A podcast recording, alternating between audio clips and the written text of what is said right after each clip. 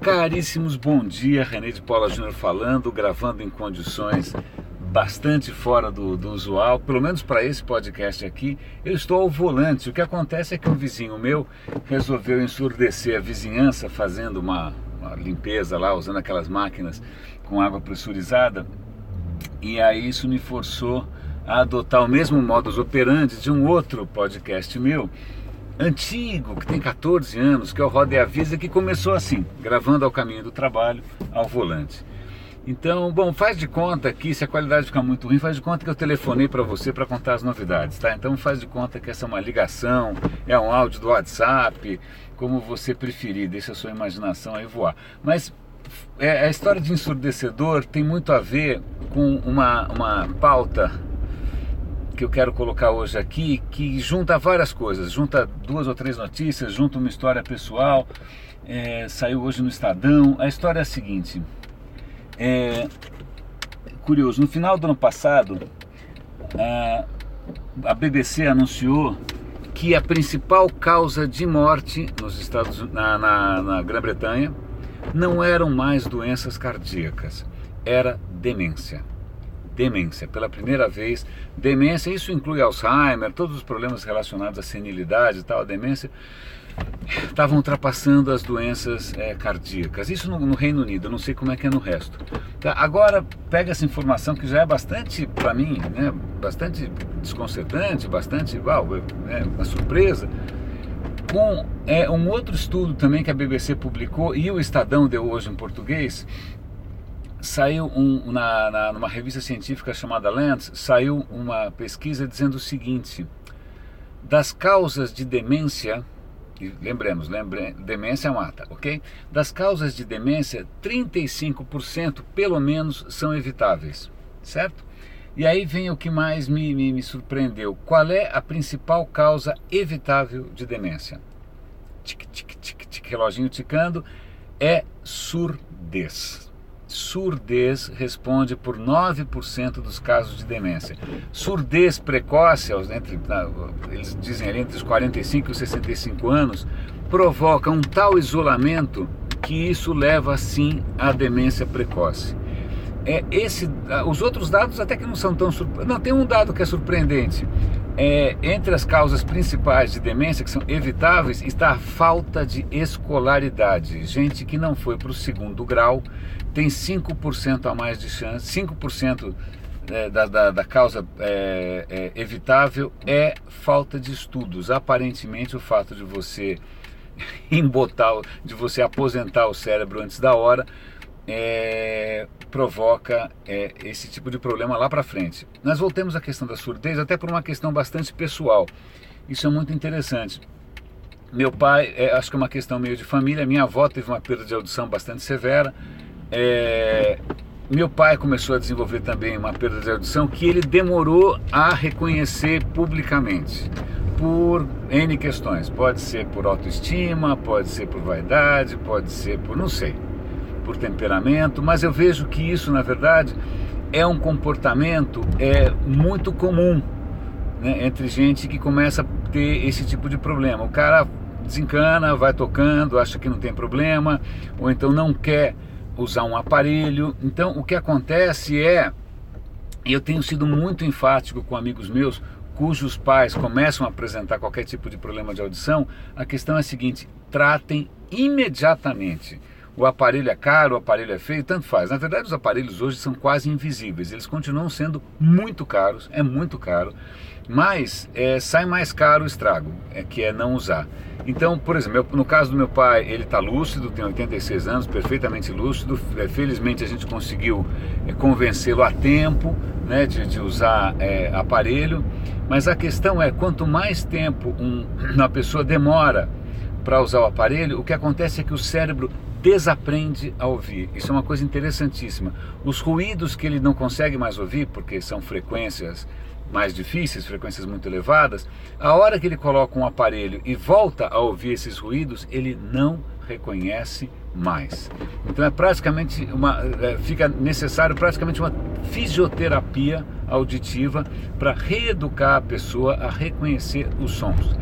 Portanto, se você tem qualquer pessoa na família, se você ouve o iPod no último, o iPhone no último, né? É, faça testes de audiometria regularmente, porque o isolamento que a surdez provoca leva à demência. Veja bem, vou, vou, é a maior causa de demência evitável é a surdez. Pronto, espero que eu tenha falado alto o suficiente para né, que vocês tenham prestado atenção.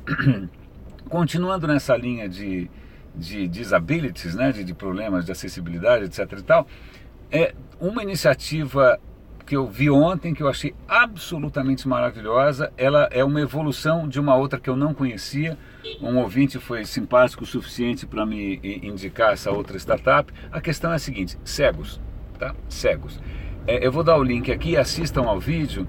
Uma startup é, americana desenvolveu um, um óculos que praticamente faz o cego ver. Como assim? Não, não é, não é tão ridículo assim. Mas é, sabe no Star Trek que tinha aquele membro da tripulação que tinha uma viseira que você não olhava os olhos? É mais ou menos como aquilo.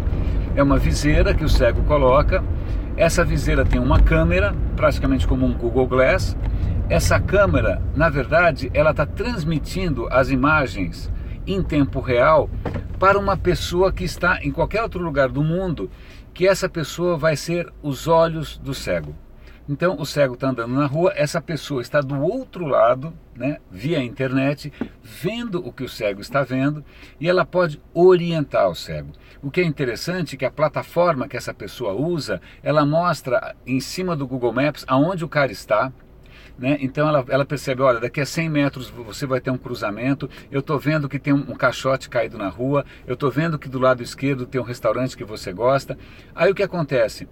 Essa pessoa também tem acesso a outras informações, como preferências do, do de gosto, os amigos. Então, no, no vídeo de demonstração, a pessoa cega, ela aciona os óculos, uma moça do outro lado começa a acompanhar e conversar com ele, dando dicas sobre obstáculos na rua, sobre trânsito, etc e tal, caminhos alternativos, né? E aí ela, é, esse cego está indo encontrar com um amigo num restaurante. Então ela não só leva o cara até o restaurante, como como na plataforma ela consegue ver como é a cara do amigo, ela fala, olha, o seu amigo está sentado na segunda mesa à esquerda. E nesse restaurante, como eu estou vendo aqui que você gosta de peixe, parece que o prato do dia é um, aí tem um peixe qualquer. Cara, assistindo é tão bacana, eu super recomendo que você assista, porque é, é, é genial, é genial você, os cegos, ter esse tipo de apoio através da tecnologia.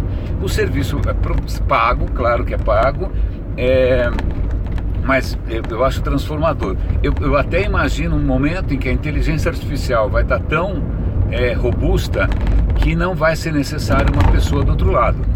Que o cego vai ter uma orientação por voz, né, que de repente o Google qualquer coisa está reconhecendo o que está acontecendo. Né? Eu achei bárbaro. A startup que, que me recomendaram também é uma startup que tem um projeto um pouco mais simples. Na verdade, não é um óculos, é o, o cego usa o smartphone, ele aponta o smartphone para as coisas e voluntários do outro lado conversam por voz e dizem o que, que a câmera está mostrando. Então, a versão um pouco mais precária, um pouco mais né, singela, mas de qualquer maneira eu achei super, super inspirador. Deem uma olhada. É, é, fazia tempo que eu não via uma iniciativa tão, assim, sei lá, tão tocante. Eu achei muito legal essa história.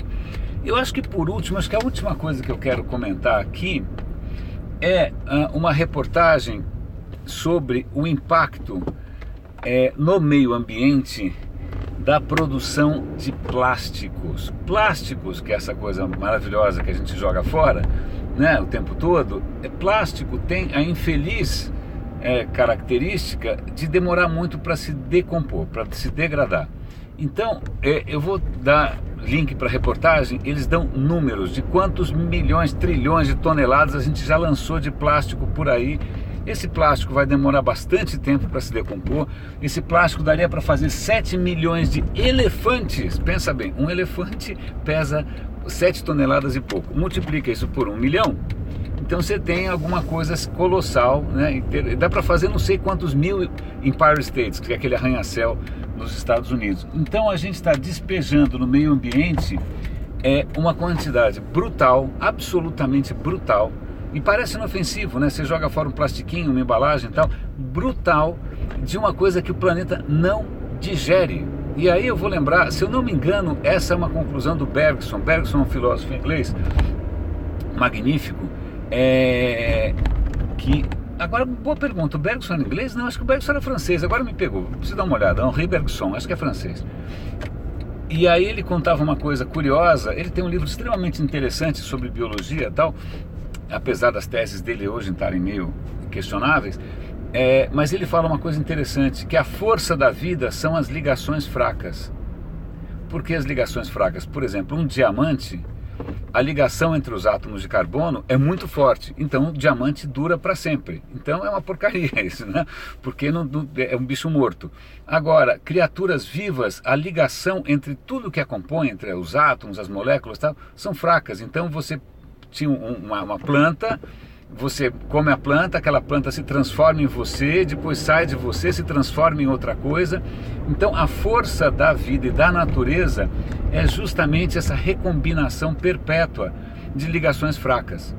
O que a gente, burro pra caramba, né, talvez com uma mentalidade engenheirística né, do, do iluminismo, sei lá do que, é, com essa história de dominar a natureza, o que a gente fica fazendo são coisas que têm ligações fortes demais e que o que acontece, elas se acumulam e vão estrangular, vão asfixiar a todos nós. Nós estamos criando coisas que o mundo não consegue digerir. Caríssimos, é, espero que esse episódio é, ao volante, móvel, é, tenha sido é, pelo menos agradável ao ouvido. A gente está falando aqui de audição é, é, faz de conta que eu telefonei para vocês, ou faz de conta que vocês estão comigo aqui no banco do passageiro, tá bom? Caríssimos, boníssimo fim de semana, grande abraço. Vejam os links que eu vou compartilhar aqui na, nos comentários desse arquivo. É, e por favor, se vocês têm algum parente que pode estar com alguma queda de audição, é, não deixem isso passar. Ah, é, sai, sai mais caro. eu posso garantir. Grande abraço e até segunda